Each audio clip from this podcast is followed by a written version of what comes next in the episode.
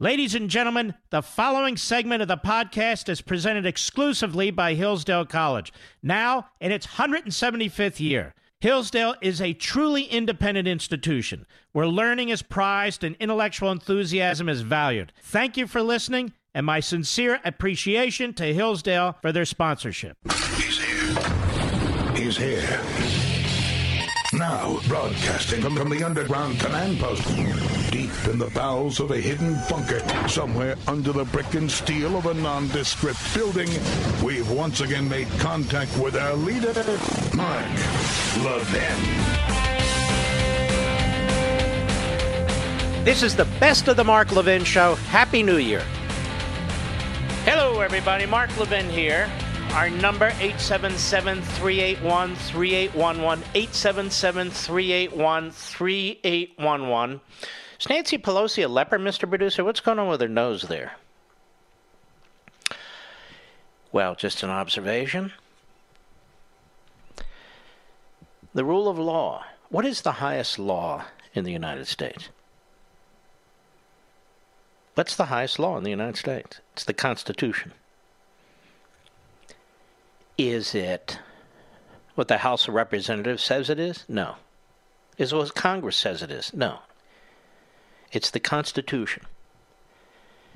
Everybody who works in the federal government, everybody who's elected to public office, everybody who's appointed to public office, takes an oath to comply with the United States Constitution. They must comply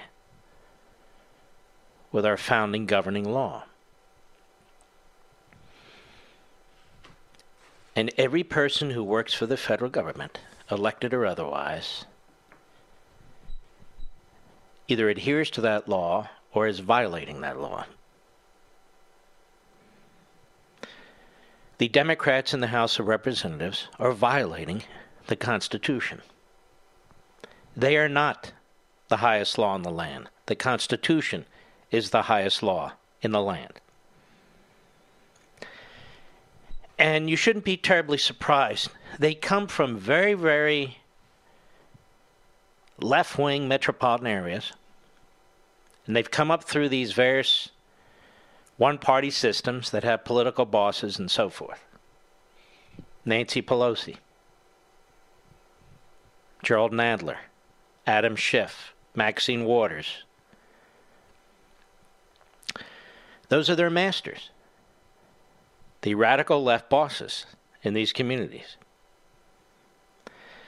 Every one of these communities, Nadlers, Schiffs, Waters, Pelosi, so forth, are part of sanctuary cities. Sanctuary cities are openly in defiance of federal law. They are nullifying federal immigration law. They're not complying with the United States Constitution. And in this, they are supported by Pelosi and Nadler and Waters and Schiff. They're obstructing federal law enforcement like ICE. They're giving sanctuary to criminals who are violating federal law of one sort or another. And today they are announcing that the President of the United States should be impeached because he's abusing power and obstructing them, Congress. And yet the president is not obstructing Congress. The United States Senate is not even involved in any of this. The Republicans reject to a man and a woman what the Democrats are doing. The President of the United States is refusing to weaken the office of the presidency and the executive branch and write out of the Constitution Article 2 to accommodate one faction, one party, in one part of the Congress. President of the United States is not obstructing Congress. He is engaging and confronting the Democrats in the House of Representatives. The President of the United States is not abusing power. There literally isn't a single eyewitness to the president's abuse of power. There literally isn't a shred of reliable firsthand documentation that the President of the United States has abused power. And yet, these members of the House, these Democrats who control these hardcore sanctuary cities, nullification, obstructing of federal law, little fiefdoms, their cities, are accusing the president of this. The Constitution, as I said, is the highest law in the land. Treason, bribery, or other high crimes and misdemeanors. In the two char- excuse me, in the two charges that Nadler has laid out, abuse of power and obstruction of Congress, it says everything you need to know. That the headline isn't the president is accused of a high crime or misdemeanor. That the president isn't accused of treason or bribery. Try as they might. Try as they might with professors and lawyers giving each other's opinions and bureaucrats from the State Department. Try as they might. They couldn't make their case under the impeachment clause of the Constitution. Abuse of power and obstruction of Congress? In other words, refusing to comply without challenge, without court review, to subpoenas, scores and scores of subpoenas issued by Democrat partisan chairmen of committees who don't even accept federal law when it comes to immigration or other federal laws who support nullification in sanctuary cities, leading the charge against the President of the United States, who is not only complying with the law, he's following past president of other presidents of both parties, and more than both parties, of all parties in the past, who are trying to protect the authority that the Constitution grants their branch of government. Literally every single man who has served in the Oval Office could be said to have abused power and obstructed Congress by the opposite party controlling the House of Representatives. Literally every single man who has sat in that office and before. Before there was a White House. Could be accused of an impeachable offense. Every single one of them. Now let's put in context what is being said about this president by the sanctuary city nullification Democrats and their media friends. Let's put it in some context. They are lying about what the president said in his phone call. They are rejecting all contrary evidence, including from the president of Ukraine. But let us say the President of the United States did everything they accuse him of. It still would not be a high crime, a misdemeanor, or treason or bribery. Barack Obama followed a long line, a long line presidents, Democrat presidents, and one Republican. Apparently, should have been impeached.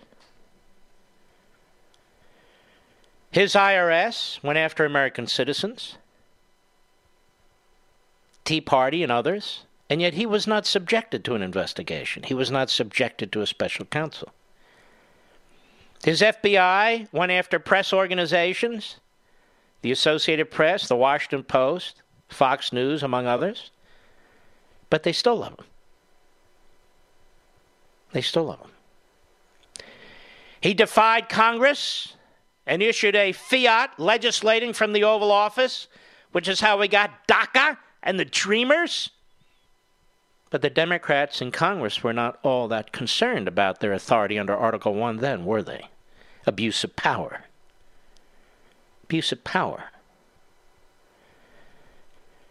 When it comes to issuing fiats dressed up as executive orders nobody was more aggressive than Barack Obama in terms of abuse of power. Barack Obama refused to enforce our immigration laws, abuse of power, obstructing Congress. President of the United States had a phone call. The internment of 120,000 Japanese Americans, Americans of Japanese descent. Infamous. Upheld by the Supreme Court in the Korematsu case. 1942. Was a military order. 9066. 9066. Now, what did it do? American citizens of Japanese heritage and other Japanese here illegally were forcibly removed from their homes and moved to internment camps in the interior of the country from the West Coast. They lost their businesses, they lost their homes, they lost their property. Americans of Italian and German ancestry were also targeted. 11,000 German ancestry were interned, 3,000 Italians, some Jews were sent to refugee camps too. There were 10 of these camps across the country. They called them relocation centers. In Arkansas, California, Idaho, Utah, Wyoming, and Colorado.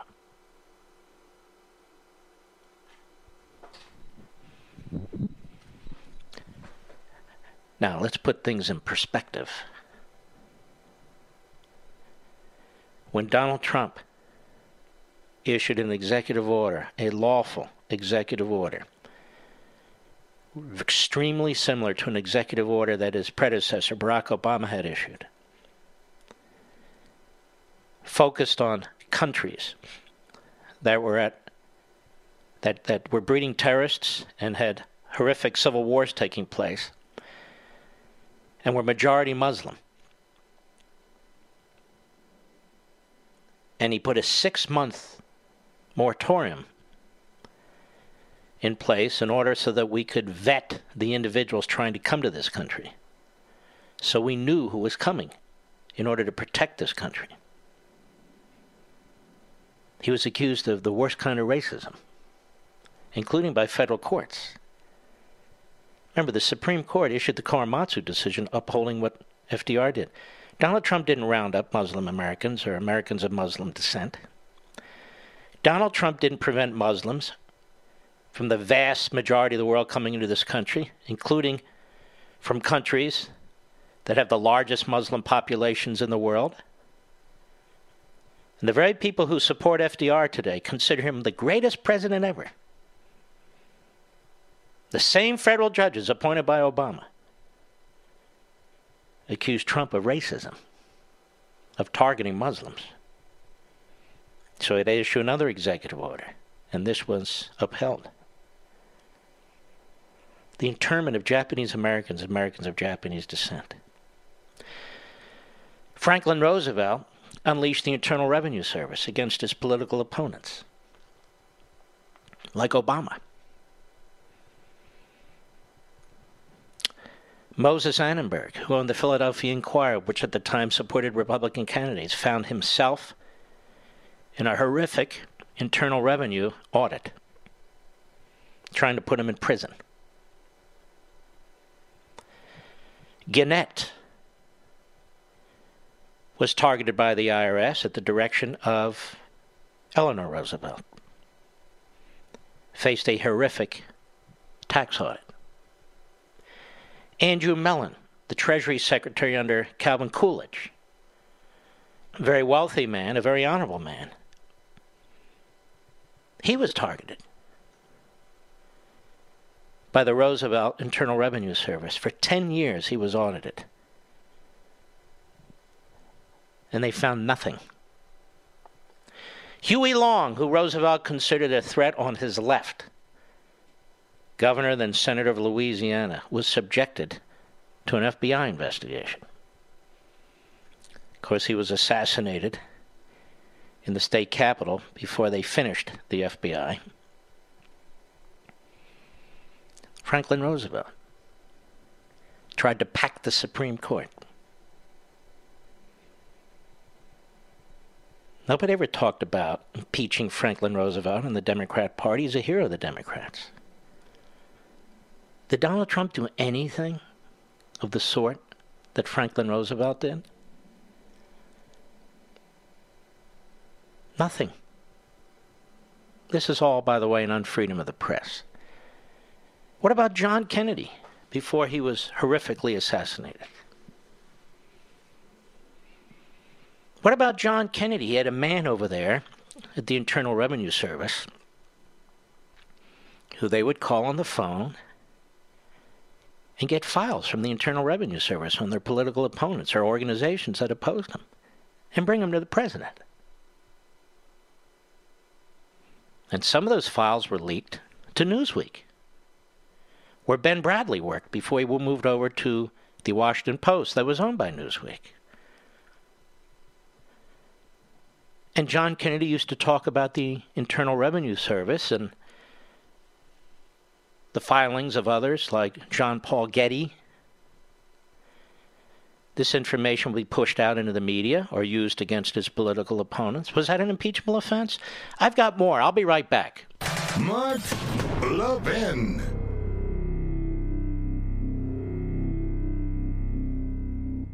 As the new year begins, Hillsdale College thanks you for your loyalty to freedom. Since 1844, Hillsdale has held fast to its mission to provide the kind of education essential to preserving free government. And for decades, the college has extended its educational mission on behalf of liberty through a variety of outreach programs. Perhaps you receive Imprimis for free every month, or have taken one of Hillsdale's excellent free online courses, or have attended one of Hillsdale's free regional events. You know of Hillsdale's refusal to take even one penny of government money. Now, this independence allows the college to focus on its core purposes learning, character, faith, and freedom without government interference. So, during this season of blessings, Hillsdale thanks you for your partnership in extending its mission to the rest of the country. Happy New Year from Hillsdale College. And to learn more, visit levinforhillsdale.com. That's L E V I N for Hillsdale.com.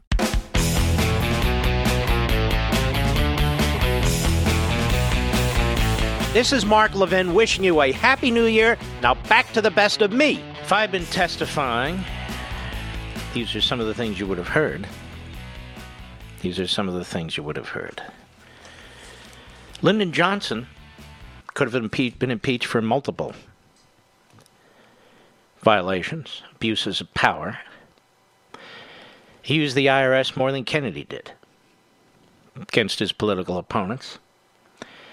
He actually had the CIA spying on some of his domestic opponents. He had the FBI wiretap his vice president, who was running for president at the time, to see what his private positions were on the Vietnam War. When he was running for president in 1964, he had his political opponent's headquarters, Barry Goldwater's, tapped by the FBI and the CIA. He had the civil rights representatives at the 1968 convention, Democrat convention. He had their hotel rooms tapped. And he became a multi, multi millionaire while a United States Senator. I'm not done.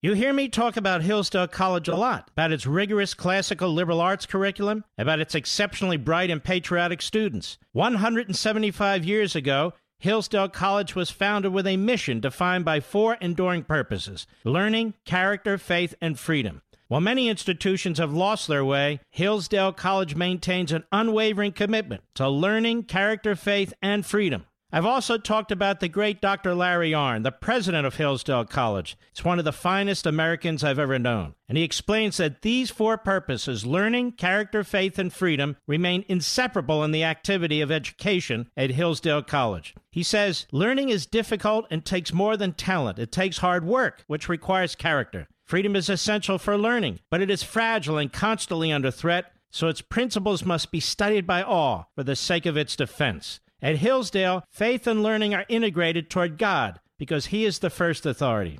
Folks, if you've ever wondered why I love Hillsdale College, now you know. Visit hillsdale.edu. That's hillsdale.edu for more information. Hillsdale College, pursuing truth and defending liberty since 1844. Remember, that's hillsdale.edu, hillsdale.edu.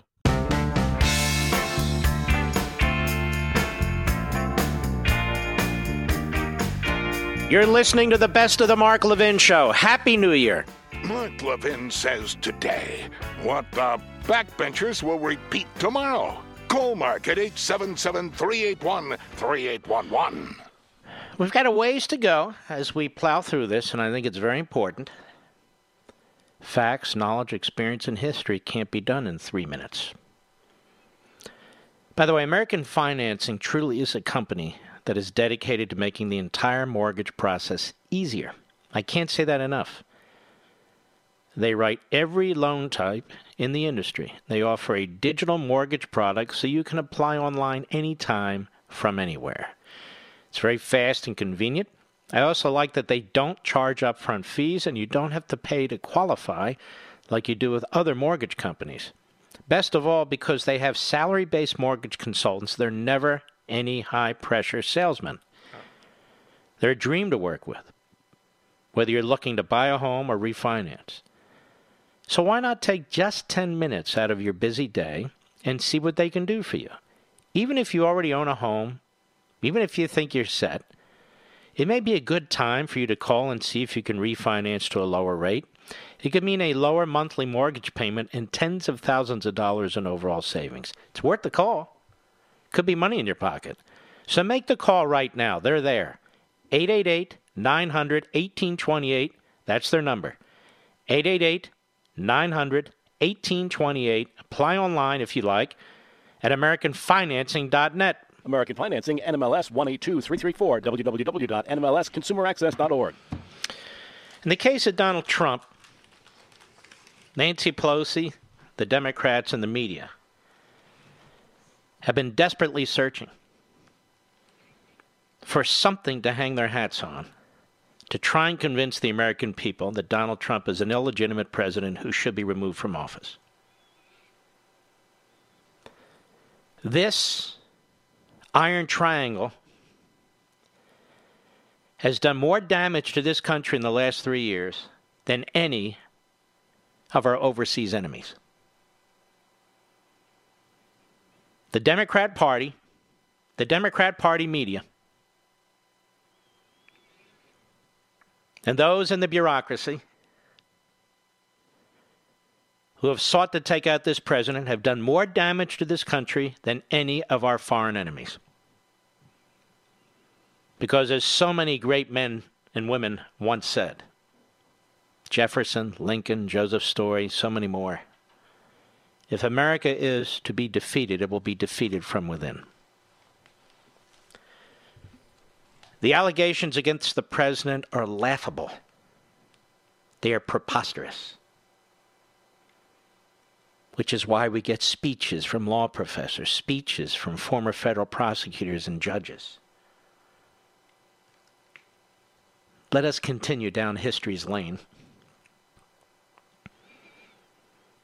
Lyndon Johnson would become one of the wealthiest men to ever serve in the Oval Office. When he got elected to the House of Representatives, he was one of the poorest men in Congress. As is written in a book about presidents and how they dealt charges of misconduct. I have so many great authors. Unlike his predecessor in the White House, who had inherited his money, Johnson amassed his riches almost entirely while he was in public office, mainly after he entered the Senate and began his rise to national power in 1948. To what extent the Johnsons enjoyed their prosperity, built as it was upon favorable rulings by the Federal Communications Commission because of the senator's political prominence, would take, as one newspaper noted in 1964, a subtle scientist to measure precisely but the matter unquestionably invited a great deal of conjecture. I'll sum it up for you this way. The Johnsons acquired a radio station and a television station in Austin, Texas. And during the time that he had this television station, the FCC did not permit any competitors, Mr. Producer. What do you make of that? What do you make of that, folks? And how did he get this radio and TV station? Yet they talk about the emoluments clause when it comes to Trump, a self made multi billionaire, and they want his tax returns. They never wanted Johnson's tax returns. They never wanted Kennedy's tax returns. Oh my goodness, what that might show. They never wanted Franklin Roosevelt's tax returns. They really never wanted anybody else's tax returns but Trump's because he's a super wealthy man, a self made man. They mock him and they want to humiliate him, embarrass him. It's the only reason they want his tax returns. So they can bring in some leftist who's an accountant. Now, what about the great Abraham Lincoln? And I would argue that he was great. He was one of the greatest but there was a civil, excuse me, civil war. And some very nasty things happened during a civil war. As pointed out in the same book, from the outset, Lincoln dealt harshly with the enemy in the rear, with what he called a most efficient corps of spies, informers, suppliers, and aiders and abettors. The rebellion who took advantage of liberty of speech, he said, liberty of the press, and habeas corpus to disrupt the Union war effort. And by the way, he was right about that. But he suspended the writ of habeas corpus. Only Congress can do that. Abuse of power? Obstruction of Congress? Is that what we hear when we talk about Abraham Lincoln? Of course not. And Lincoln openly defended an invasion of civil liberties, contending that strict measures were imperative if the laws of the Union and free, freedom itself were to survive the war.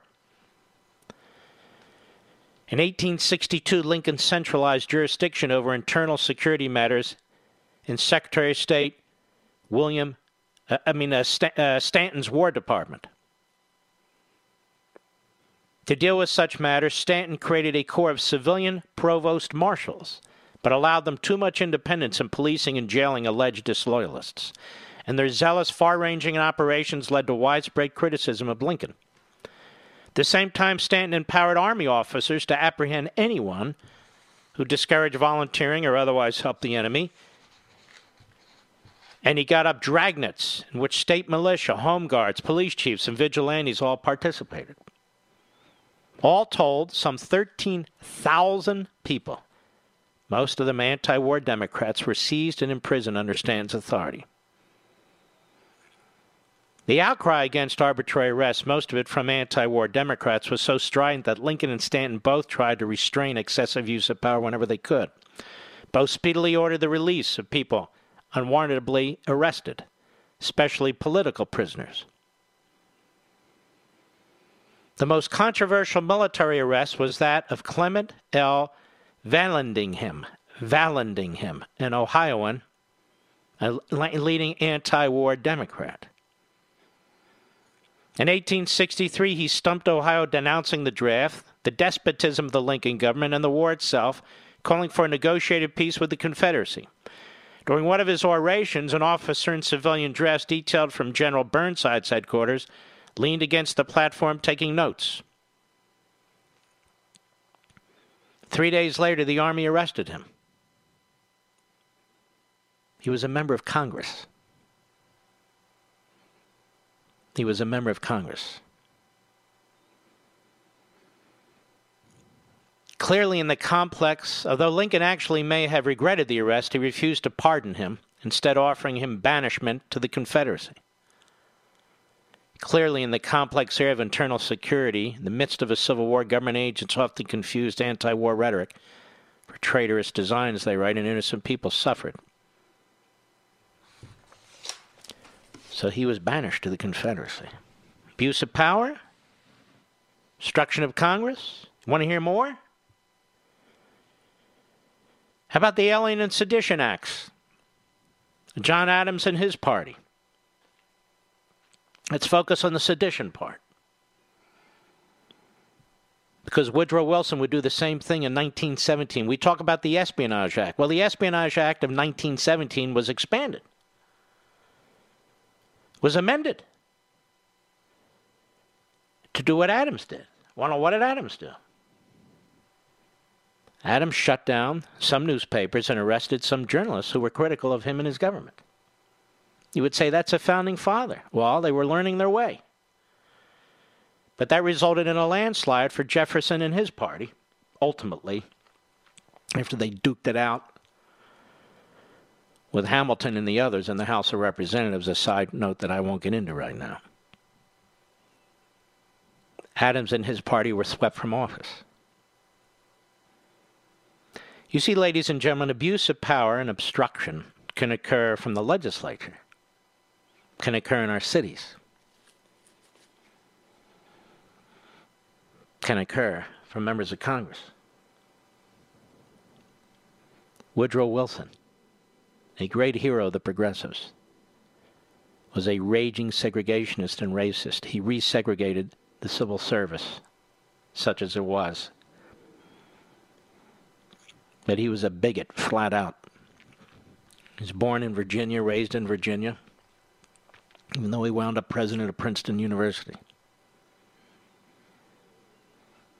And he shut down newspapers and put socialists in prison who disagreed with him, even though he was one effectively himself. So I could go on and on about the history of various presidents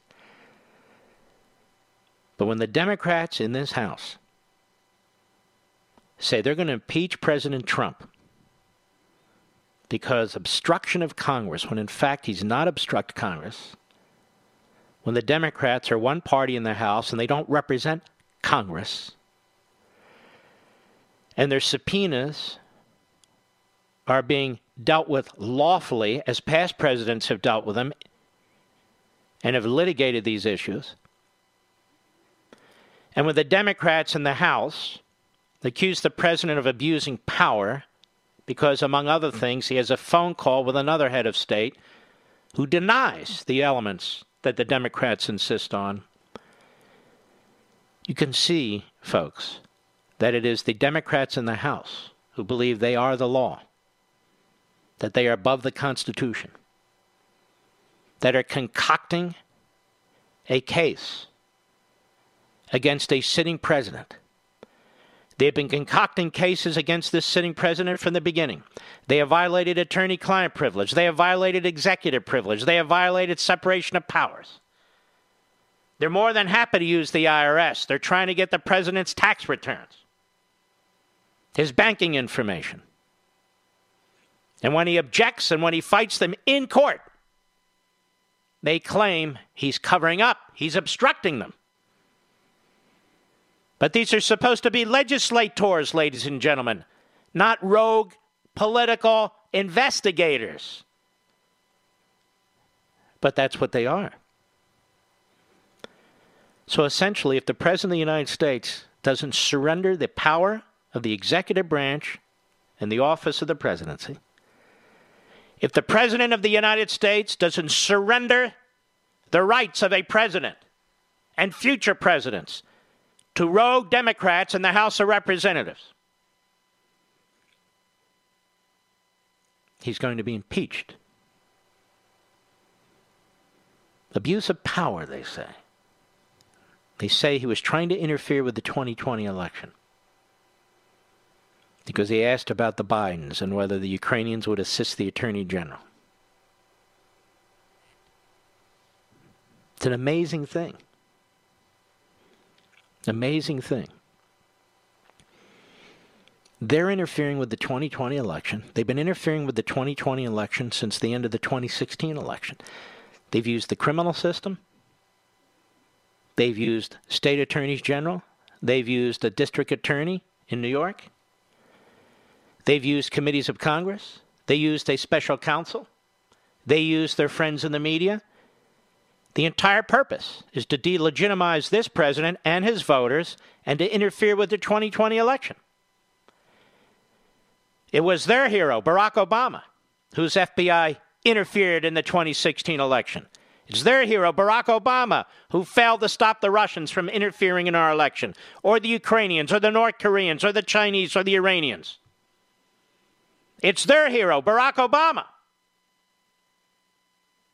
under whom all this corruption with the FISA courts and worse took place. The victim, the victim is the man they seek to impeach. I'll be right back. Mark Levin.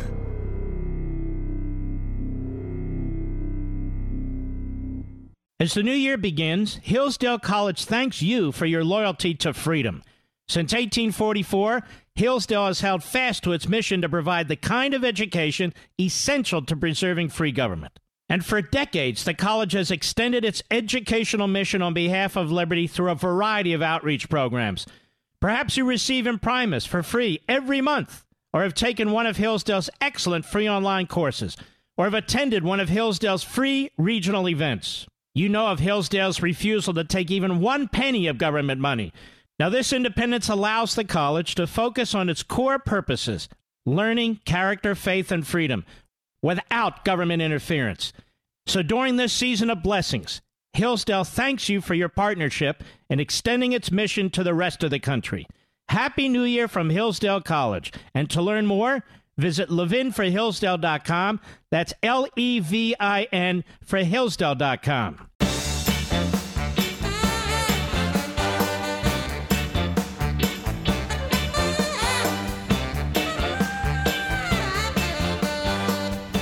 This is the best of the Mark Levin Show. Happy New Year. Just to reiterate Nancy Pelosi, in fact, all the people standing up from these committee chairmen behind Nadler and behind Schiff, as they announced that they were going to have two articles of impeachment, every one of them come from sanctuary cities. Every one of them support the nullification of federal law while they talk about the rule of law and abuse of power. Every one of them are obstructing statutes Congress in the past has passed and presidents have signed. They are obstructing federal law enforcement, specifically ICE, in their responsibilities to protect us from illegal alien criminals. And they dare to stand up there and lecture us about the rule of law and the Constitution. They seek to replace their own power, their own fiats, their own corrupt hearings they seek to use those to replace our Constitution. And impeachment can be unconstitutional. This is an unconstitutional impeachment.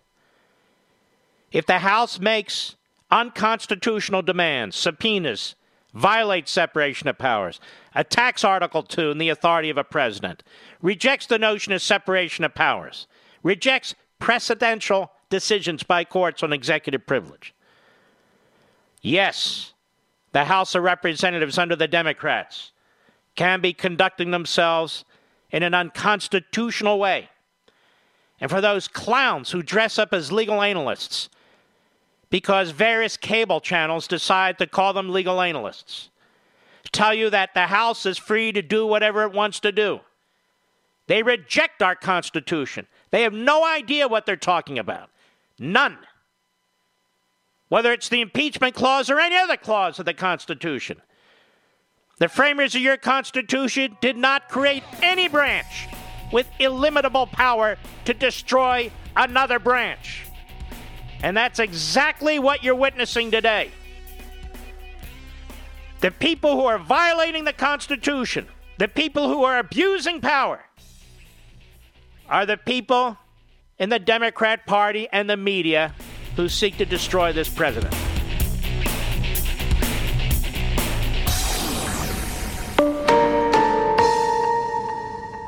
He's here. He's here.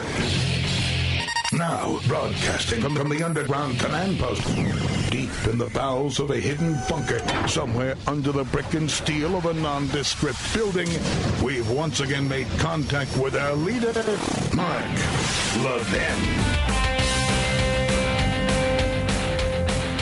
This is Mark Levin wishing you a happy new year. Now back to the best of me.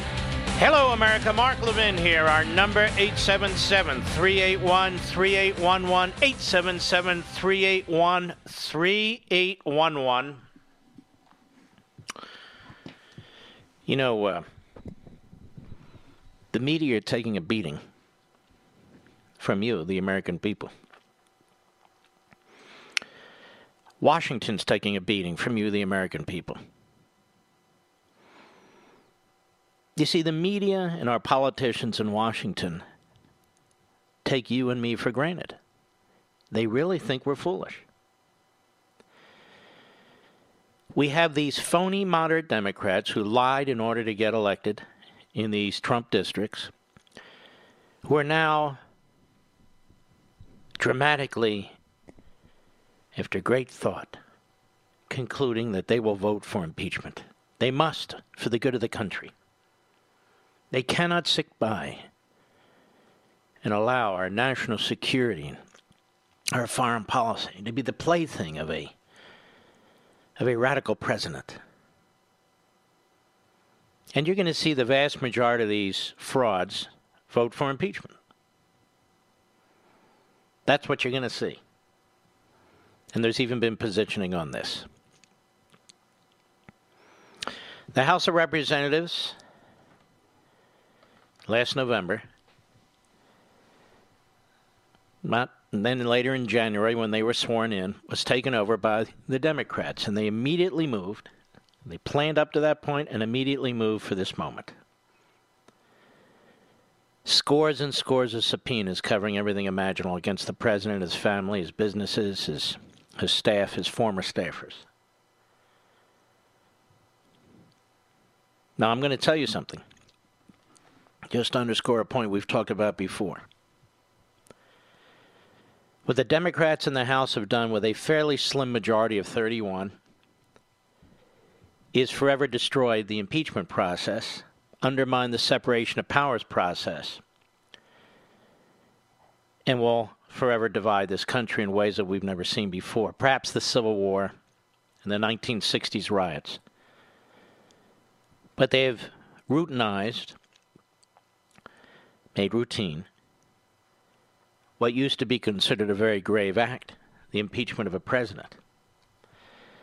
And this has been Pelosi's project despite her early admonitions against it. She's a radical leftist from San Francisco. That's all she knows.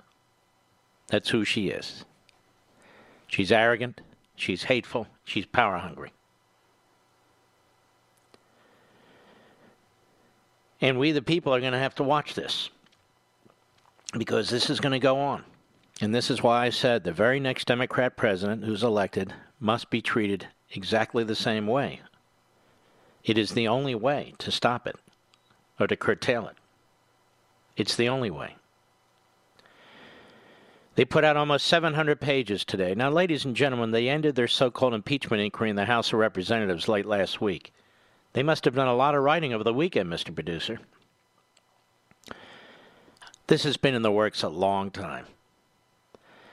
And they have these generalized articles abuse of power and obstruction of justice. And then they create these particularized, incoherent arguments about bribery and wire fraud and as they try and build a case around their imagined violations.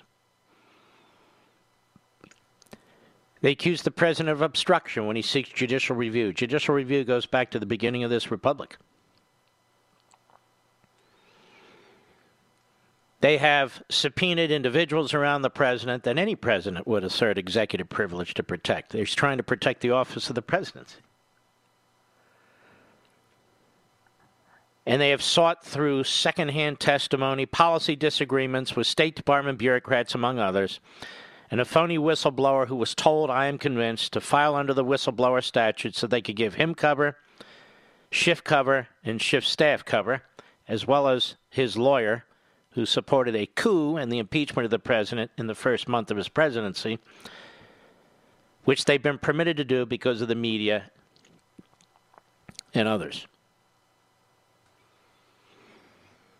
It's a damn shame.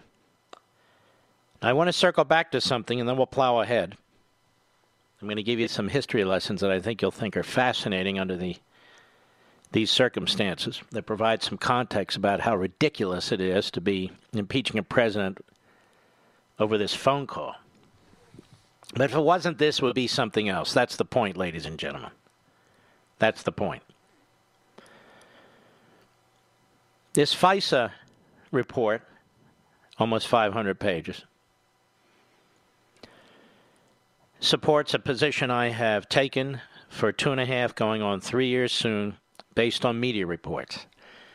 Now, I know there are shows on Fox and shows elsewhere where they claim that they, they broke this. I can tell you, because millions and millions of you, you were here on the radio when I did it,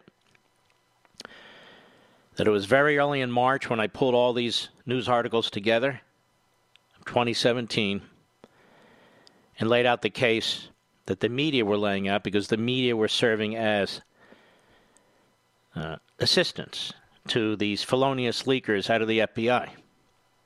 And I pulled them together.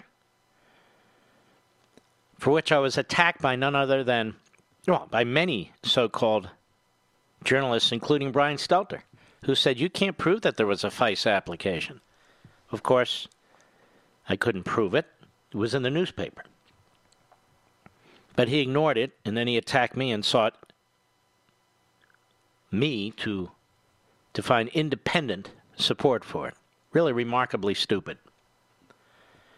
To this day, he's never acknowledged it. He's a fraud. So, uh, do I have time to begin this, Mr. Producer, or should we wait after the break? Let's get started. This is, uh, what is the date? Do you recall? March 5th, 2017, that's Sunday, on Fox and Friends Sunday. And actually, uh, it was on March 2nd on my radio show on that Thursday before where I pulled all this together. But here we go. Go ahead. The evidence is overwhelming. This is not about President Trump's tweeting. This is the Obama administration's spying. And the question isn't whether it's spied. We know they went to the FISA court twice. The question is, who did they spy on? The extent of the spying. That is, the Trump campaign, the Trump transition, Trump surrogates.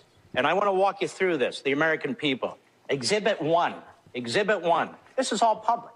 Heat Street. Two separate sources with links to the counterintelligence community have confirmed that the FBI sought and was granted a Foreign Intelligence Surveillance Act court. This is spying. Uh, in October, giving counterintelligence permission to examine the activity of, quote, U.S. persons in Donald Trump's campaign with ties to Russia. Let me go on. This isn't me. They say the first FISA request, sources say, named Trump, was denied back in June, denied by the court. Mm-hmm. But the second was drawn more narrowly and was granted in October after evidence was presented of a server possibly related to the Trump campaign and its alleged links to two banks. Now, sources suggest that a FISA warrant was granted to look at the full content of emails and other related documents that may concern U.S. persons. Now, I know people are hung up with Trump's word wiretapping. Well, how'd they get access to this server information? Does it really matter if it was wiretapping, electronic surveillance, or whatever it was? Exhibit two, The Guardian, a well known right wing British paper. Here it is. Uh, quote The Guardian has learned the FBI applied for a warrant from the Foreign Intelligence Surveillance Court over the summer in order to monitor four members of the Trump team suspected of irregular contacts with Russian officials. Keep in mind, this is during a presidential election. The sitting president, the incumbent party, is now investigating the presidential candidate of the Republican Party and his campaign to some extent. The FISA court turned down the application asking FBI counterintelligence investigators to narrow its focus. According to one report, the FBI was finally granted a warrant in October. Exhibit three, McClatchy, another well known right wing newspaper. Here they have the agency's headline FBI, five other agencies, five other Obama administration agencies probe possible covert Kremlin aid to Trump. The FBI and five other law enforcement intelligence agencies have collaborated for months in an investigation into Russian attempts to influence the November election, including whether money from Kremlin uh, covertly aided presidential elect Donald Trump. Two people familiar with the matter said the agencies involved in the inquiry are the FBI, the CIA, the NSA, the Justice Department, the Treasury Department's Financial Crimes Enforcement Network, and representatives of the Director of the National Intelligence. Are you telling me Barack Obama didn't know what was Mark, going on in six go, agencies? As you hold go on, on, hold why, on, how are hold you? on. Okay, keep going. I'm not done. I need to make the case because the media seems to be confused about their own reporting. New York Times, another well-known liberal outlet, intercepted Russian communications part of inquiry into Trump associates, January 19. The FBI is leading the investigations, aided by the NSA, the CIA, Treasury Department's Financial Crimes Unit. The investigators have accelerated their efforts in recent weeks, but have found no exclusive, uh, conclusive evidence of wrongdoing. Listen to this. One official said intelligence reports based on some of the wiretap communications have been provided to the White House. This is the New York Times, Another my right-wing exhibit outlet. four. Another right wing outlet. Let's yeah. continue. New York Times again.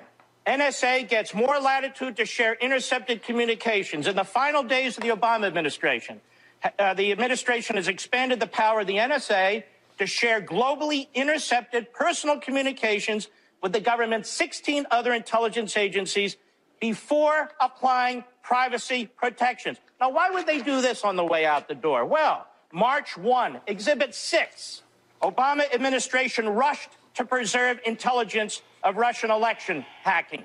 In the Obama administration's last days, listen to this, some White House officials scrambled to spread information about Russian efforts to undermine the presidential election and about possible contacts between associates of President-elect Trump and Russians across the government. I'm not done. Exhibit 7, New York Times. Flynn is said to have talked to Russians about sanctions Trump took office. Well, where'd they get this information? Well, Mark, you know, the FISA court, they're always monitoring the, uh, the uh, Russian ambassador and so How do we know that?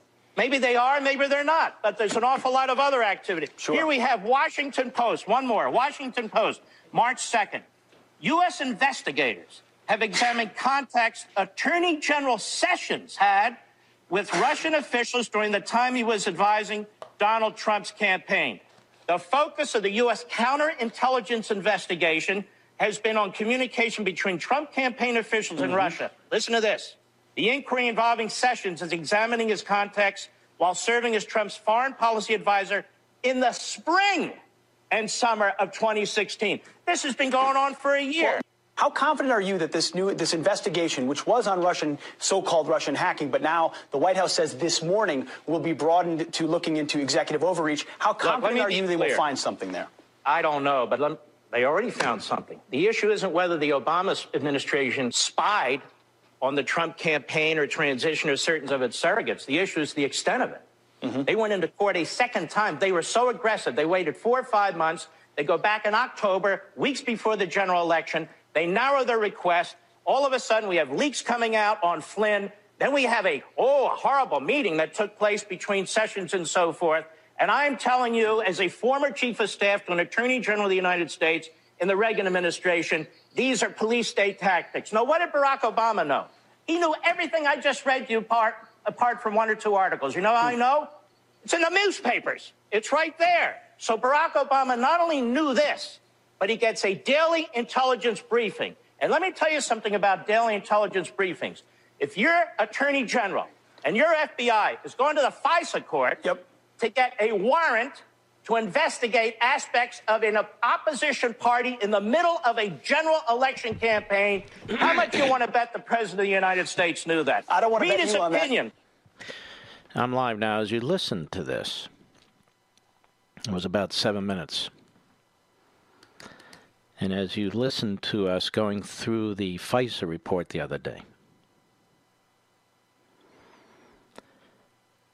I want you to think about this. Barack Obama and Joe Biden have never been held to account for any of this. Meanwhile, their party is impeaching Donald Trump, the victim. The victim of the Hillary Clinton campaign, the DNC, and the Obama and Biden administrations.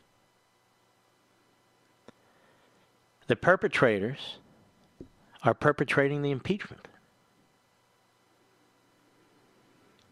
The perpetrators are covering up what they did with this massive investigation of Russia collusion, but we never investigated the Obama administration. We never investigated the Hillary Clinton campaign. We never investigated the DNC. All we investigated was the victim, Trump, who they're planning on impeaching this week. And they unleashed a special counsel. Schumer and the others put great pressure on the Justice Department, and they appointed a special counsel in violation of Department of Justice regulations. And it went on f- forever. And it came up empty. More when I return. Mark Levin.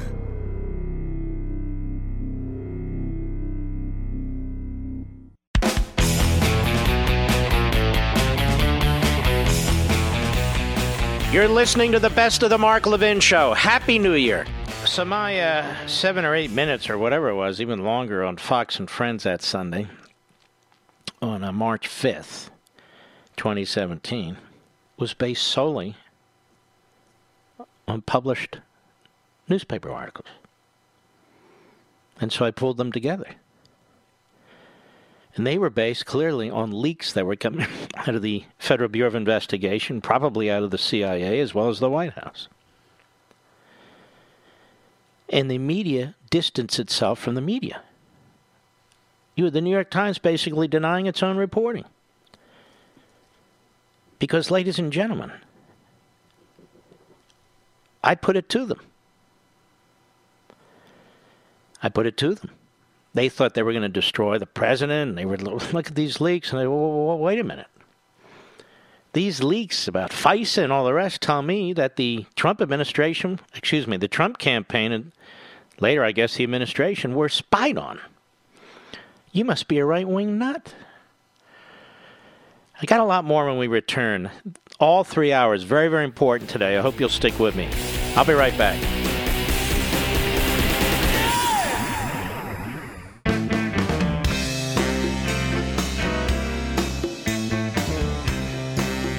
This is the best of the Mark Levin Show. Happy New Year. America's most powerful conservative voice. The Mark Levin Show. Dial in now 877 381 3811. Having gone schizophrenic over their reporting about the FBI's surveillance of the Trump campaign and the Trump transition and the Trump presidency.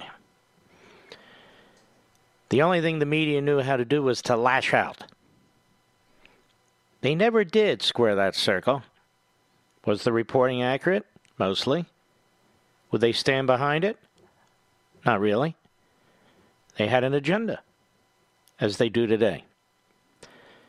So, how did the media react to my presentation of what the media had said?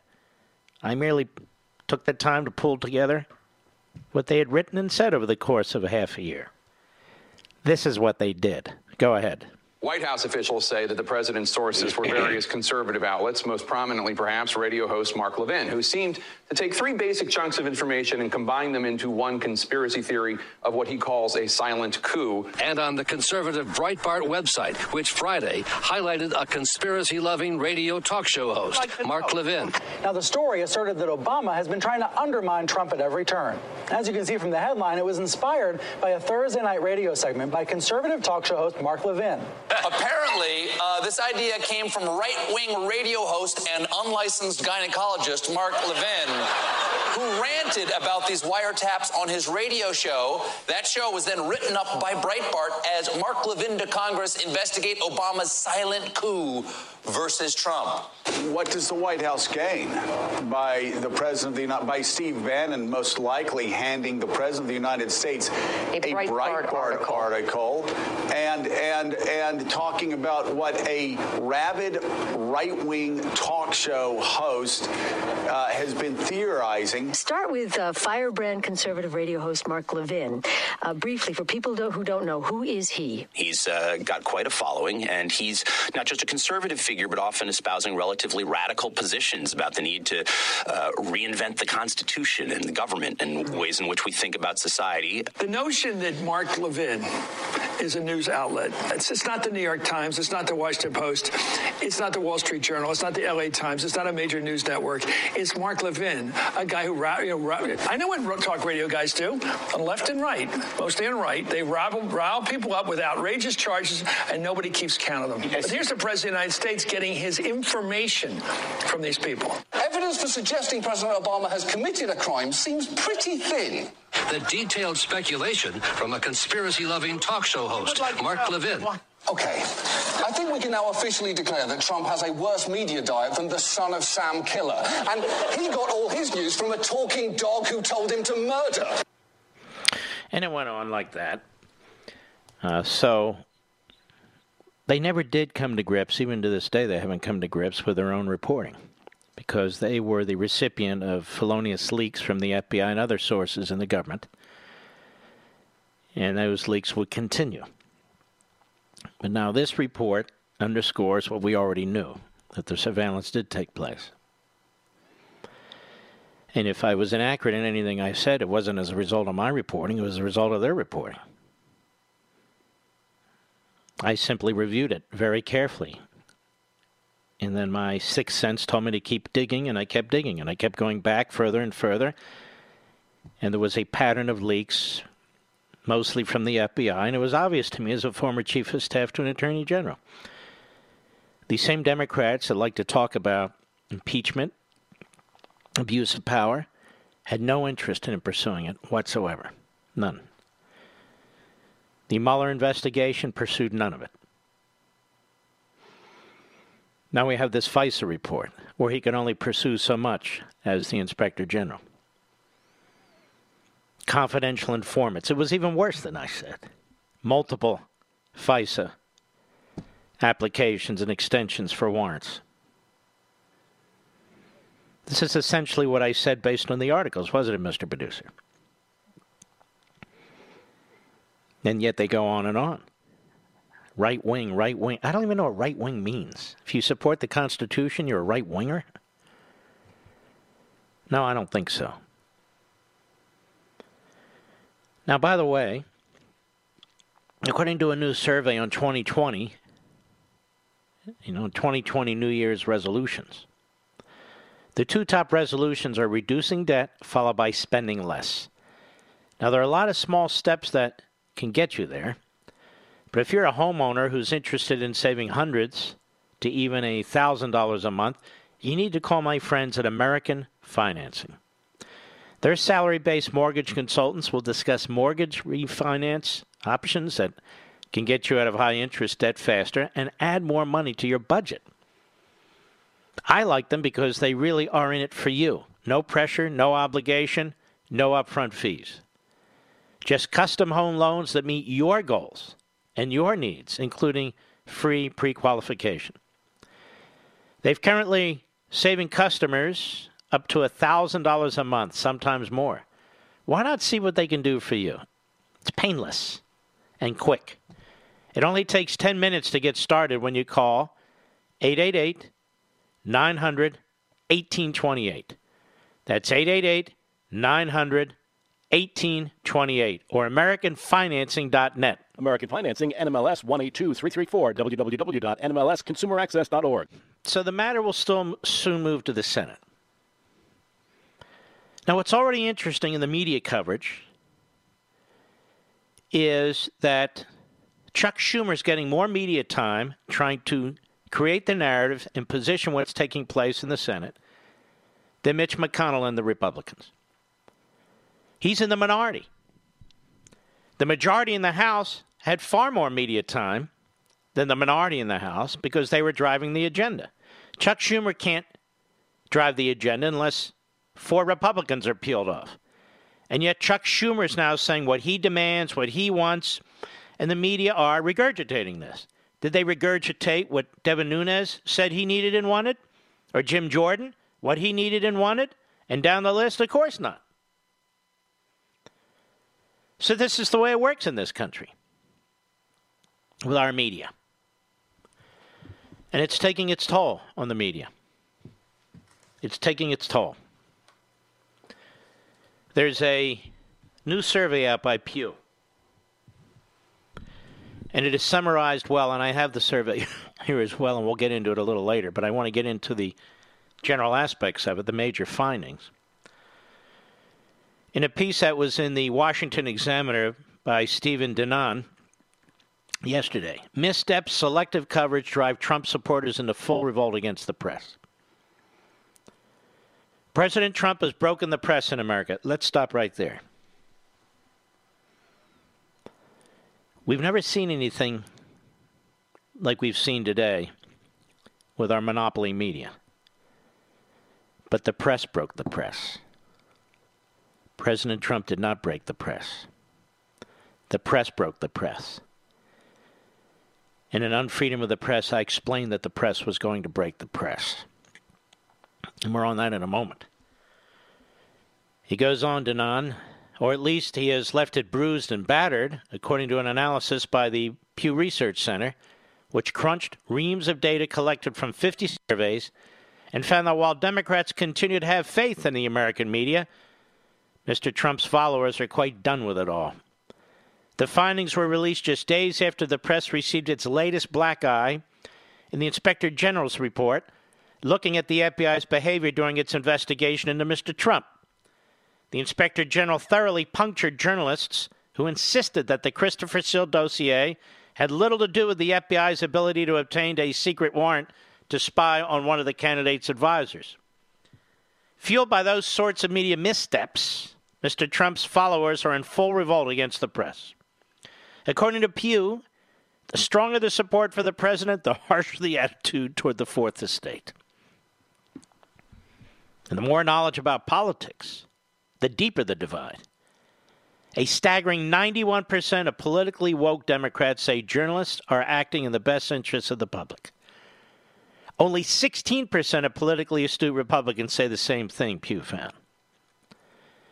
Republicans who strongly approve of the job Trump is doing are far more pessimistic in their evaluations of the news media than other Republicans, and Democrats who are most disapproving of Trump's performance are often more supportive of the news media than Democrats who disapprove less strongly, the research has concluded. The one area of agreement neither side thinks the press deals fair, fairly with perspectives, that is, all perspectives of the news. The last four years show the press is fundamentally broken, said Curtis Houck, managing editor at Newsbusters. Mr. Houck said CNN did spend additional time on the Republican hearing, but that was on its own reporters and pundits who focus on the Inspector General's finding. Let's see here.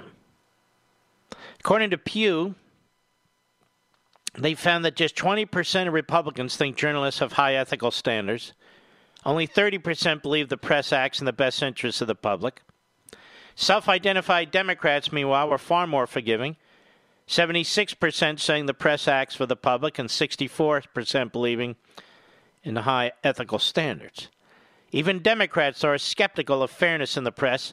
Just 37% said news organizations deal fairly with all sides. Among Republicans, only 12%. The more Republicans support Trump, the less likely they are to see journalists as fair, credible. Christina Bellantoni, who as a reporter covered Washington for years, including the Washington Times, and who's now director of the Annenberg Media Center at the University of Southern California, said the tension between the press and the president has exposed fault lines. She said, I don't think Trump is to blame for the state of how people feel about the media, and I agree with that. And I'll prove it in a moment. He exemplifies what the media gets wrong, and people are craving a more informed conversation. And she said reporters compound the situation by take, talk, uh, taking to platforms such as Twitter, where they supplement the reporting with unfiltered thoughts and snark, including about the president. The press has to earn back the trust, she said, and until it does, I think those Pew numbers will go down. People see there's a sense, there's a sense one side is rooting for another. And the dossier by Steele, a former British intelligence officer, has been a major fault line, breathlessly reported in the weeks before the 2017 presidential inauguration. Lurid stories of Mr. Trump cavorting with prostitutes in a Moscow hotel room have now been deemed ridiculous at best and Russian disinformation at worst. After the Inspector General announced findings that the FBI misused the Steele dossier, his office took a victory lap. That is Grassley's. Other Twitter accounts joined the push for accountability. One account by the name Technofog blasted reporters from NBC, CNN, Reuters, Politico, and the Washington Post, where reporter Shane Harris insisted last year that, quote, the dossier was not used as the basis for a FISA warrant on Carter Page, unquote. But in fact, the Inspector General found the dossier was the critical tipping point that persuaded the FBI, which previously blocked a FISA application, to move ahead with one. Left wing media watchdog, so called. Media Matters, meanwhile, used its website to blast Fox News for an on air claim that suggests the Steele dossier was the basis for the entire FBI investigation into Mr. Trump. In fact, the Inspector General said that investigation was open before the dossier was in the Bureau's hands and was based on allegations against a different Trump staffer than the one for whom the FBI obtained the FISA warrant. Media Matters did not respond to a request for comment from the Times. This is crucially important now. The media have been caught. The media and the Democrat Party, Mr. Producer, serve as co equal proctologists, one for the other. And I want to get into this in more detail. We'll be right back. Mark Levin.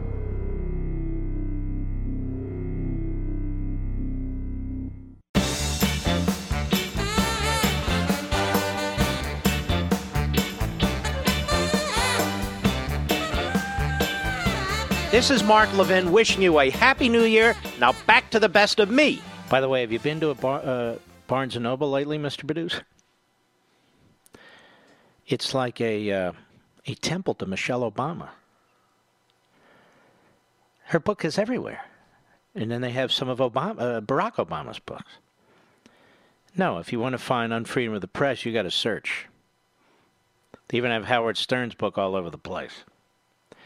But the number one political book of the year, the number one conservative book of the year, the number one book on the press of the year, you got to search and find it, which is why a lot of people go to Amazon. But I want to spend some time on this, folks, because people highlight look at this Pew Research, look at this, look at this. A free press is our institution, it doesn't belong to these corporations. Just because people show up on TV, the Jake Tappers, the Don Lemons, the Cuomo's, Brian Stelters, and all the rest of them they may be on TV, they may be paid by these corporations, but a free press belongs to we the people. I don't mean we own these companies, I mean that principle belongs to us, and we need to fight for it. You know, computer systems in cars are the new normal, very complicated. From electronically controlled transmissions to touch screen displays to dozens of sensors. But all this advanced tech is expensive to fix if and when it breaks. That's why I have CarShield. CarShield has affordable protection plans that can save you thousands for a covered repair, including computers, GPS, electronics, and more. CarShield has helped over 1 million customers. So drive with confidence knowing you got coverage from America's number one auto protection provider. Whether you have 5,000 miles or 150,000 miles on your vehicle, it's inevitable something will break. Get covered by CarShield today. Call 800 CAR 6000, 800 CAR 6000, and mention code LEVIN. or visit carshield.com. That's carshield.com and use code Levin, L E V I N. Either way, you'll save 10%. That's carshield.com, code Levin, or 800 car 6000, code Levin. A deductible may apply. We have uh, no internal policing when it comes to the media. We have no serious professional standards anymore. People in the media, so called journalists, they just announce that they're journalists and that whatever they say, they are free to say. It's a statement of fact in that regard. But that's not what journalism is. They consider themselves a profession, and that's the point. They're really not a profession. If they ever were, they're not anymore. When you have half the country that detests you, something is wrong. And it predates Donald Trump. When you have 90% of the news coverage from major media outlets in the first 100 days of the Trump presidency negative, something's wrong. When you have the media pushing conspiracy theories about Russia collusion and denying actual facts, which includes Ukrainian interference in our election as well as Russian interference in our election, by rejecting the facts of Ukrainian investigation uh, interference in our election as ruled by a Ukrainian court, even, in order to protect the Democrat Party and their narrative, you have a problem. When all we get, pretty much, from the coverage now of this so called impeachment is the press praying along with this system as if it's legitimate, when it's illegitimate and unconstitutional, rather than placing a check on an out of control Democrat Party in Congress, we have a problem. Please stick with me. I consider this very, very important. I think you will too. We'll be right back.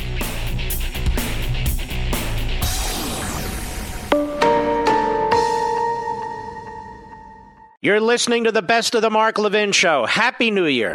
He's here. He's here. Now, broadcasting from, from the underground command post, deep in the bowels of a hidden bunker, somewhere under the brick and steel of a nondescript building, we've once again made contact with our leader, Mark Levin. Hello, America. Mark Levin.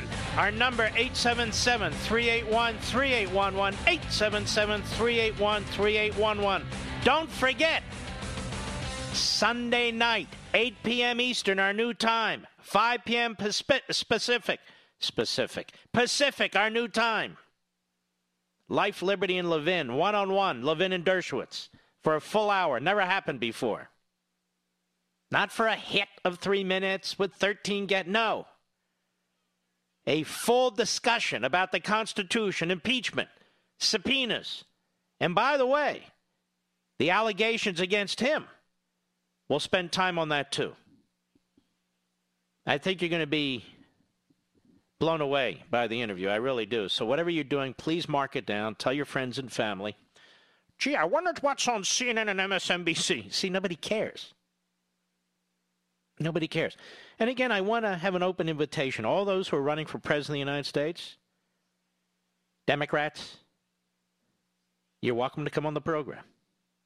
Nancy Pelosi, you're welcome. Adam Schiff, you're welcome. Nadler, you're welcome. Who else? Schumer, you're welcome.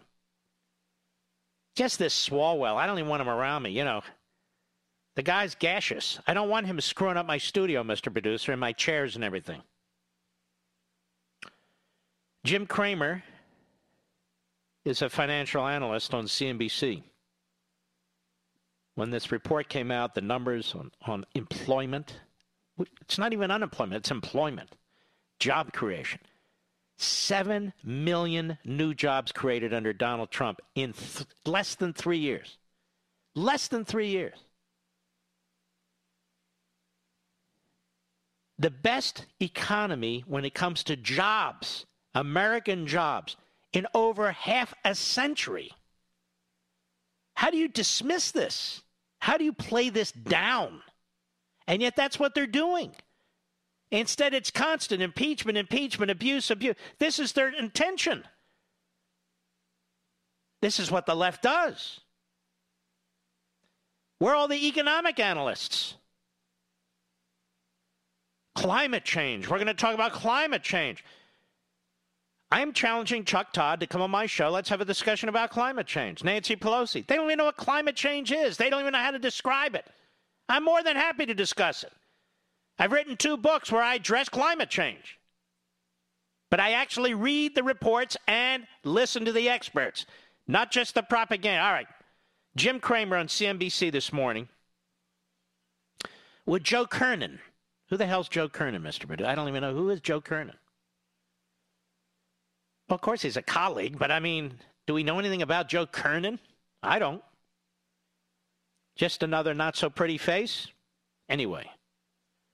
By the way, on CNN, you can't even say just another pretty face. They all look, you know, awful. May I say awful? Is that a word I'm allowed to use? Awful. Jim Cramer, cut 12, go the list of what the cable companies, cable, CNN, MSN, what do they cover?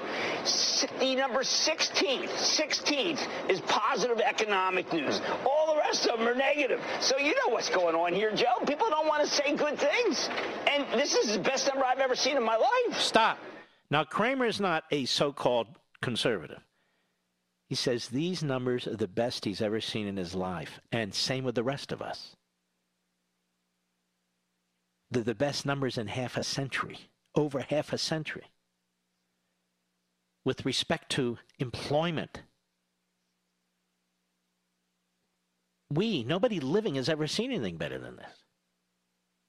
At least most of those living have never seen anything better than this. Maybe you can go back to Eisenhower post war, but that's how far back you have to go. And they say, oh, this Trump is a dunce. Oh, this Trump doesn't know what he's doing. Oh, this Trump, this. He's way ahead. He's way ahead. He knows what he's doing and he knows what he wants to do. Can you imagine if the other party were a normal opposition party rather than trying to burn down the country for their own benefit? Go ahead.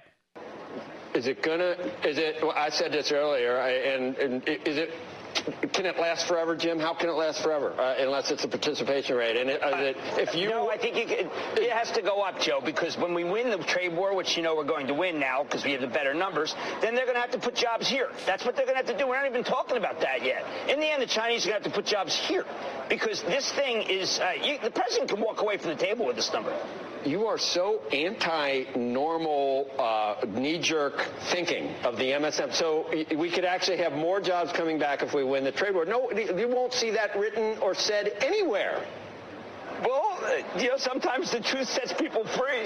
Yeah, that's a beautiful. Look, uh, Joe, you and I both know these are 50 years. Okay, now I, am 64. Just beating. I, I didn't know about things were in 13, minus 13 and 14, other than the war. But these are. I, am not going to say it. You can't. You can't contradict that these are the best numbers of our lives. By the way, I'm told Joe Kernan's a pretty good guy. Sorry, Joe. What do I know? I mean, I just assume it's like original sin um, as my Christian friends tell me. These are the best employment numbers that I've ever seen in my lifetime, and I'm 62. Shouldn't we be celebrating this? That our fellow Americans are working? Do you know jobs go unfilled because there aren't enough people to fill them? Or are there people on the dole who don't want to get off the dole in order to fill the jobs? Uh, th- this is incredible. And the fact is, China's economy is hurting. Russia's economy is hurting. Iran's economy, you heard Mr. Hook last night, who is our point man in dealing with the Islamo Nazi regime in Tehran, Ben Hook. And he said their economy has shrunk by 13%. If this were Obama and all these jobs were being created and the unemployment level was, was at a at better than it's ever been in a half a century, they'd have a ticker tape parade for the guy. And many, many of these jobs are going to minorities and going into metropolitan areas where these mayors have killed these cities, but the president's national economic federal policies have, may I use a liberal metaphor, trickled down because trickle down works. It's called creating policies that resonate throughout the economy. Now, this should be the lead story in every newsroom. It's not. In a 30 minute news show, they should spend 10 or 15 minutes on explaining what's taking place. They won't for two reasons they hate Trump and they hate capitalism. Better to talk about climate change because the Marxists in Germany and France came up with this this Green New Deal climate change agenda. And you and I are now supposed to surrender our wealth, surrender our liberty, surrender our security to this ideology. John Kerry's out there pushing it. John Kerry is a certifiable moron. Weather, this guy doesn't even put on a raincoat when it's raining. He doesn't know the weather. And yet he puts on a raincoat when it's not raining. What's that tell you, Mr. Pitchers? I mean, there we have Joe Biden. He likes little kids sitting in his lap. Look, I'm, I'm not, I'm not in, implying anything. He just said he likes it. But this is what's going on with the economy. Now, here's what Trump said today. Cut 13, go. Other countries have lost many trillions of dollars. We're by far the largest economy in the world, and that was going to change. For many years, they were saying that was going to change. We were going to go to number two uh, during this presidency. That was years ago, and uh, I guess that uh, the wrong president got elected from the standpoint that uh, there are a lot of people very unhappy about it. So they wish, they certainly think it was the wrong president. They would have rather had somebody else because they're not number one, we're number one, and we're, we're so far ahead uh, that uh, people can't even believe it. He's right. He's right. And he gets no credit. And you look what he's doing. He's fighting the Democrats. He's fighting the media. He's fighting academia. He's fighting the RINOs. He's fighting China. He's fighting Russia. Yes, he is. And he's winning. Congress can't take credit for any of this. Well, Mark, the tax cuts, right. But that Congress is gone. It's a new Congress. I'll be right back. Mark Levin.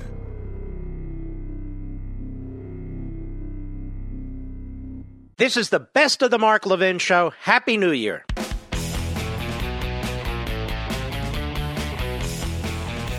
I'm reminded uh, when I listen to these leftists, Nancy Pelosi yesterday, that James Rosen is a hell of a reporter.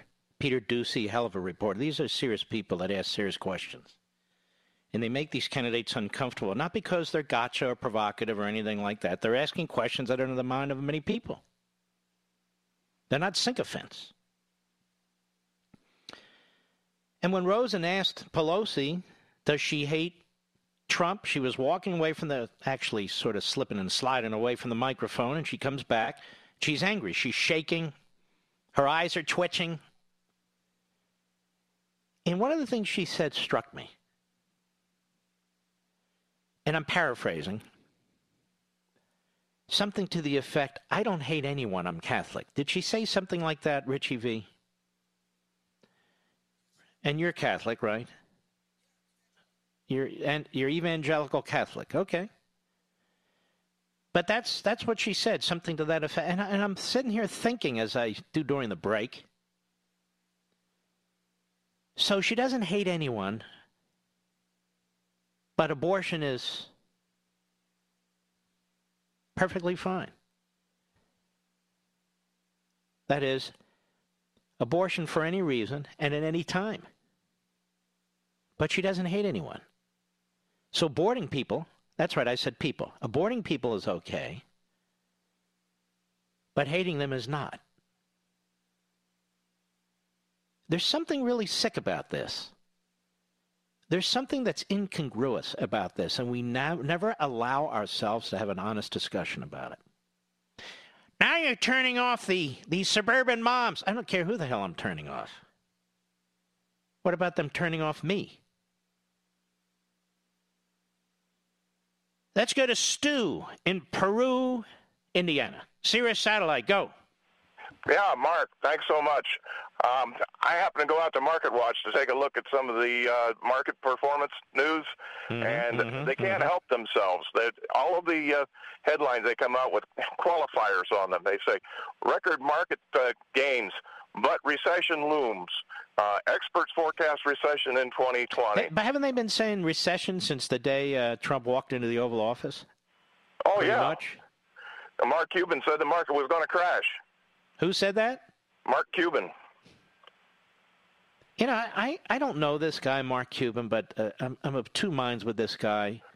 That he kind of lucked into his billions with the uh, the, the the big internet uh, explosion, or he's a sharp guy. But the more he talks, the dumber he sounds to me. There's so many of them like that. Yeah. All right, brother. Thank you for your call. They should be celebrating these numbers. They should. Can we celebrate anything? Can we celebrate anything? Let's go to Robert. Abilene, Texas, XM Satellite. Yes, sir. How may I help you? Mr. Levin, I appreciate you letting me come on the phone, but I do take issue with what you're saying about the impeaching the next Democratic president because I believe that that is setting a, a precedent that's not that doesn't have any integrity. It's beneath the people of the United States. That what? I said I believe that's beneath the people of the United States because we're stooping to their level, and I don't. See, I don't I, I, this is the argument all the time. This is why conservatives and Republicans wave as their country is destroyed. See, when we take them on and engage them and use their tactics to defeat them, we are beneath the people of the United States. So just stand by and keep saying they're beneath the people of the United States while they destroy our Constitution. I strongly disagree with that mindset, and it's why we're losing our country. And it's why we would lose any military battle whatsoever. Let me tell you a little story, Robert, about beneath the American people. When my mother's father, my grandfather, was fighting in Iwo Jima, the Japanese wouldn't take prisoners. In fact, the Japanese would often booby trap American soldiers, Marines, who they who they captured, and send them back into their units, where obviously they would be blown up. They were horrendous to their prisoners. You know what our guys did after that, Robert? Yes, sir. They executed their prisoners. Our Marines executed the Japanese prisoners. It was the only way to stop them. It was the only way to survive. Tell me, was that beneath the American people? No, sir. I agree with that completely. Why? I feel like that that was an enemy of the U.S. and that's what it has to. Well, sir, look, let that, the, the enemy of the United States. There's no question about that. We're talking about the survival of this republic. And it seems to me when you have a party that has unmoored itself from the constitutional system and then claims to use it for the purpose of destroying the franchise for 63 million people who voted for a president, who are trying to destroy a president 11 months before the next election, who are using the House of Representatives and abusing the impeachment clause to advance their own political party in 2020, who've dragged the nation through this process while we're facing down enemies abroad, I'd say that's pretty damn dangerous. And if you have a better idea on how to stop it than I do, I'd like to hear it. Well, I understand that, If you have a better idea on how to stop it, I'd like to hear it. But at what point does that stop? What point does It stops like it did with the independent counsel statute, which was passed in 1978 when the Democrats rammed it through and they got Jimmy Carter to sign off on it. And it was used in many ways to go after Republican presidents. And then it was used against Bill Clinton repeatedly. And then the Democrats, Barney Frank, one of the authors, Carl Levin, one of the authors, said, you know what? We now agree with the Republicans. We need to get rid of this statute. And they let it lapse. At what point? The point is now. You don't have to agree. There's summer soldiers and there are people who understand what the hell's going on here. They're debate clubs and they're activists. But I appreciate your call, Robert. You take care of yourself. Let me reiterate what I said. The next Democrat president must be impeached. The reason why a pretext can be developed is irrelevant to me. But I know of no other way. I know of no other way to stop the mob that is threatening this country and the Democrat Party. If they feel the Republicans are going to roll over every time, and I'm worried they will, and I'm talking about the Senate, not the House, that's for sure, then they're going to keep it up. But you and I have an obligation to defend this country too, to defend the Constitution, to defend the branches of the government, separation of powers, and to defend the president we voted for. It's our country. This is aimed not just at Donald Trump, it's aimed at you, Mr. and Mrs. America. Somebody has a better idea. Let's hear it now. I don't know what they're waiting for. I'll be right back.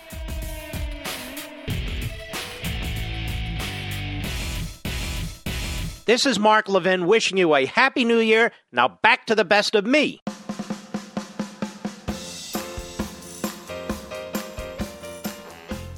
Can't cut your tongue? Cough up a fur ball and call 877-381-3811 right now for Mark Levin. I haven't seen a single ad since I've been on the air, now almost three hours, on Fox for our Sunday show. So I have to keep mentioning it because they don't, Mr. Producer. I don't get it. Maybe they don't mention the weekend shows on Friday, but the, but I think they should. Please don't forget, this Sunday's a really big show, as Ed Sullivan used to say. Mark, who's Ed Sullivan? Google it. By the way, Pete Buttigieg, what exactly does this guy have to offer the country? I don't want to know about personal lives. I, I, I, doesn't matter to me. When you're sitting there making decisions about war and peace and the economy and so forth, who you're married to and so forth, that's irrelevant. It's irrelevant. Not voting for anybody because they have an affirmative right to be president because they are they identify with a particular group or not.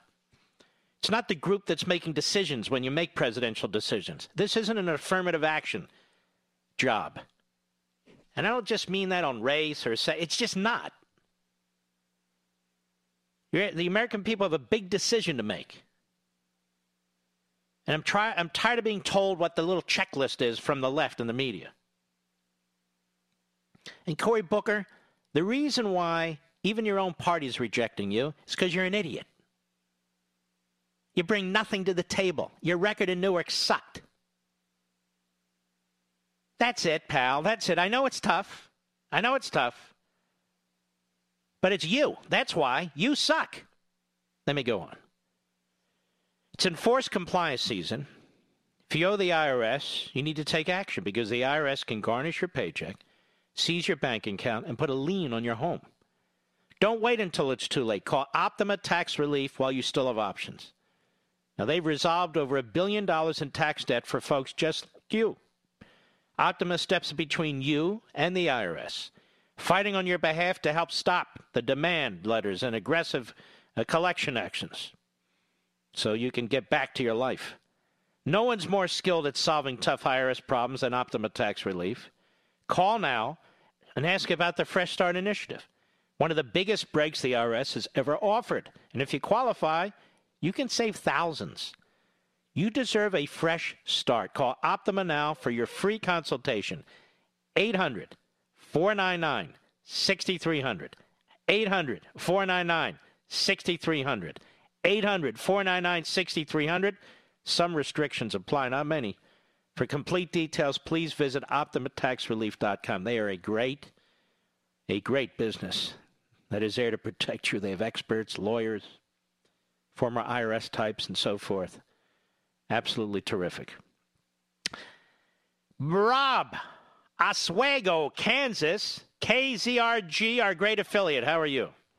Good. How are you, Mark? Very well. Thank you, sir. Hey, I just wanted to real quick say I agree with you on impeaching the next Democratic president because as a veteran, I took an oath to defend the Constitution against all enemies, foreign and domestic. Mm-hmm. And the way I see it is these liberal Democrats are enemies. Mm-hmm. Well, they're not. They're not. Uh, they're not contributing to the nation in a way that's healthy, are they? No. All they've done for the last four years is try to block everything Trump does. You know, we've all seen the unemployment numbers, how they're the greatest in 50 years.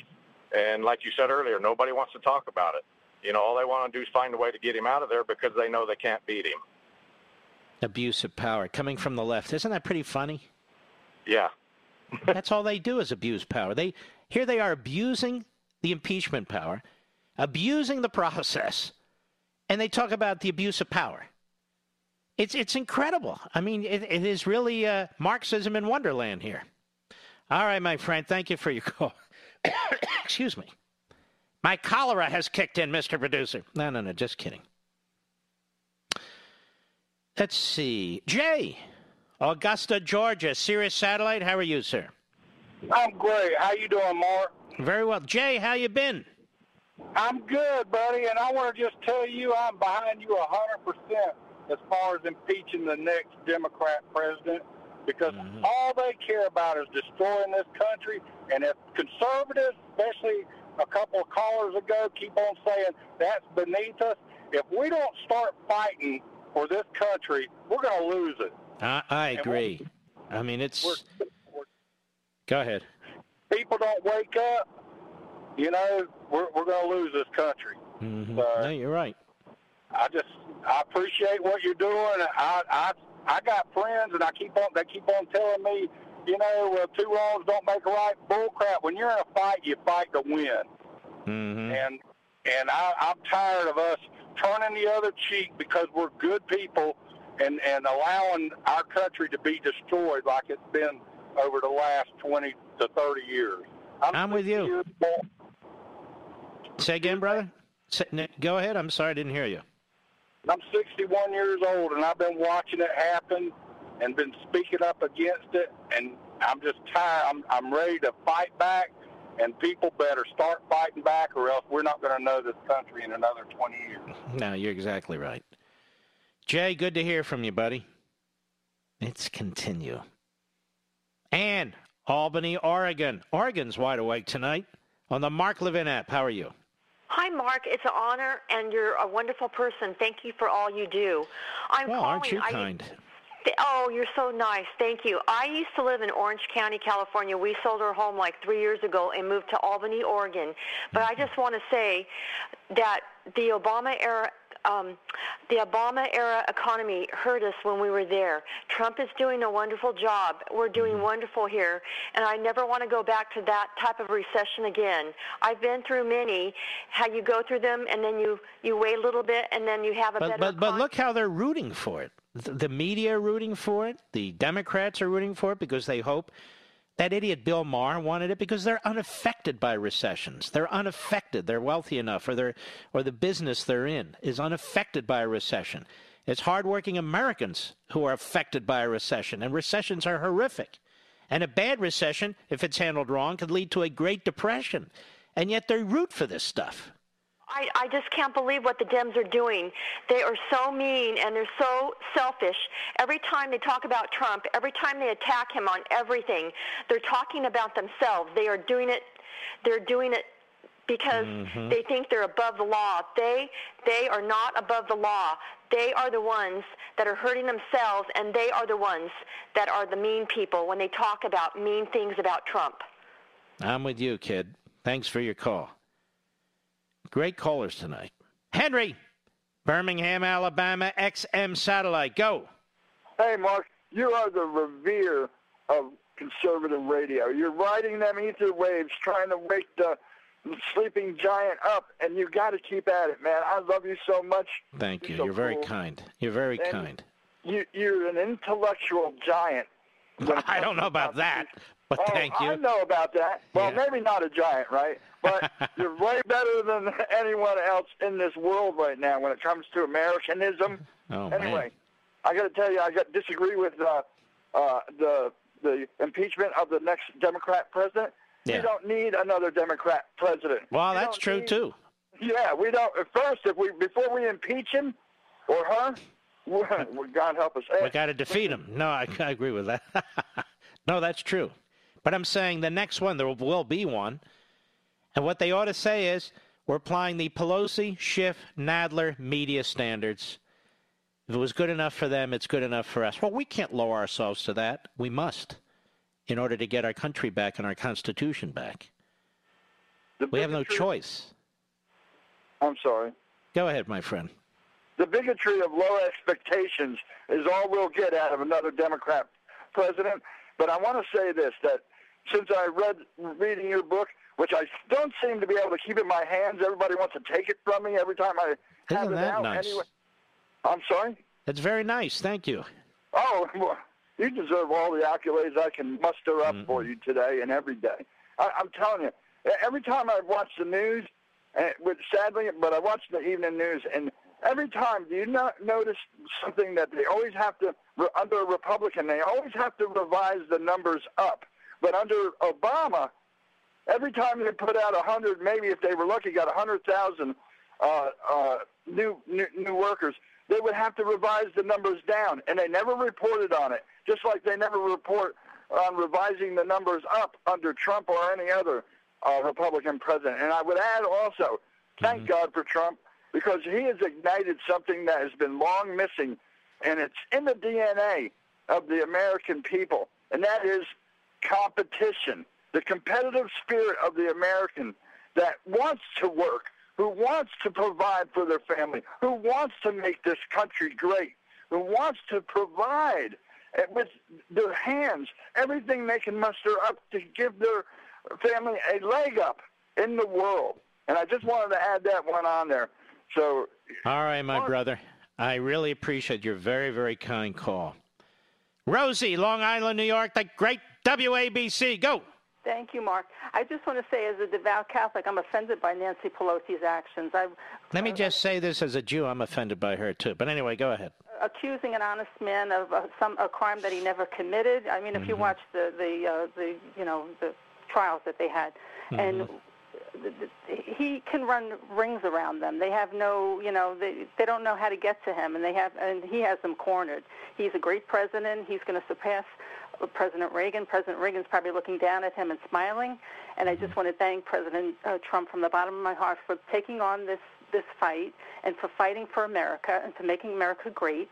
And he's a true warrior in every sense of the word. All right, my friend. Thank you for your call. We'll be right back. Mark Levin.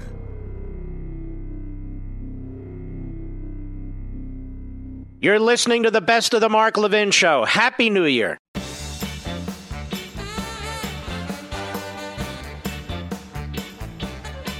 You know, there's another reason why Fox creams their so called competition.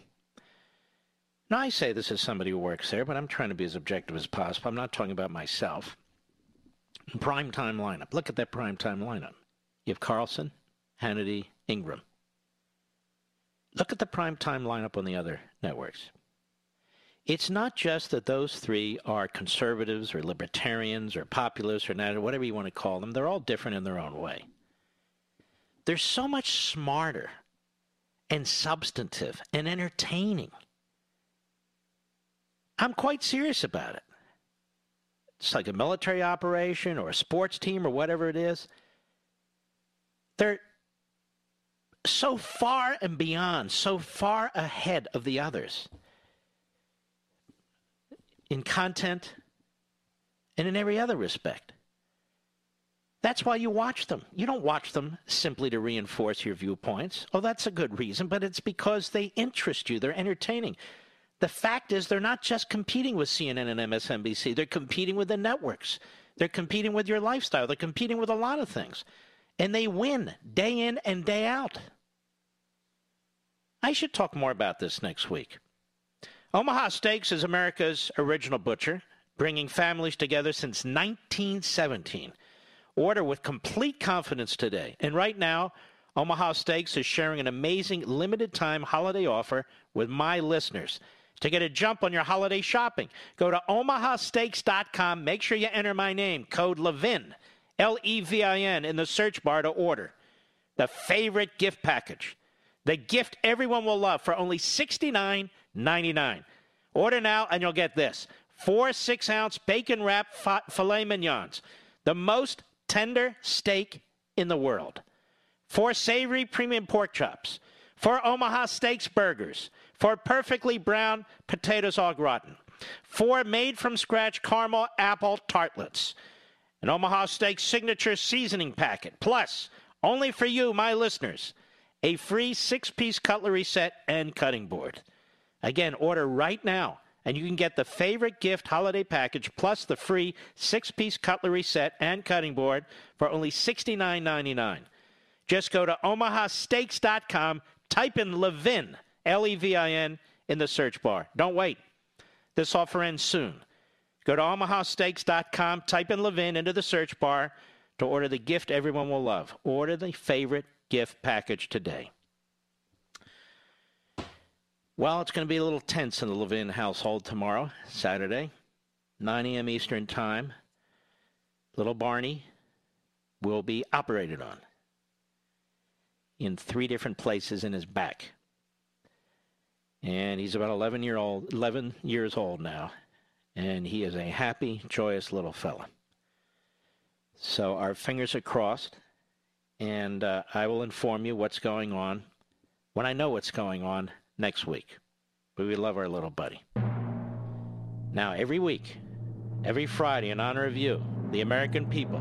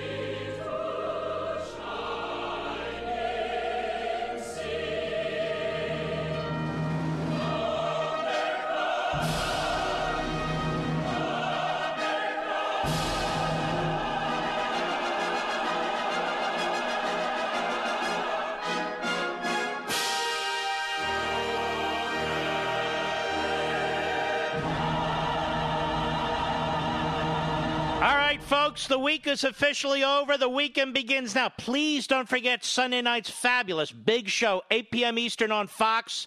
One hour, Dershowitz and Levin. We salute our armed forces, police officers, firefighters, emergency personnel, all of you who protect us. Thank you, and God bless you. Good night, Spritey. Good night, Griffey. Good night, Pepsi. Good night, Zelda. Good night, Smokey, and good night, Gigi, and bless you, Barney. Fingers crossed. Ladies and gentlemen, have a wonderful weekend. We thank you very, very much for you being here. Keep your chin up. And good night, Dad, Mom, and Leo. God bless.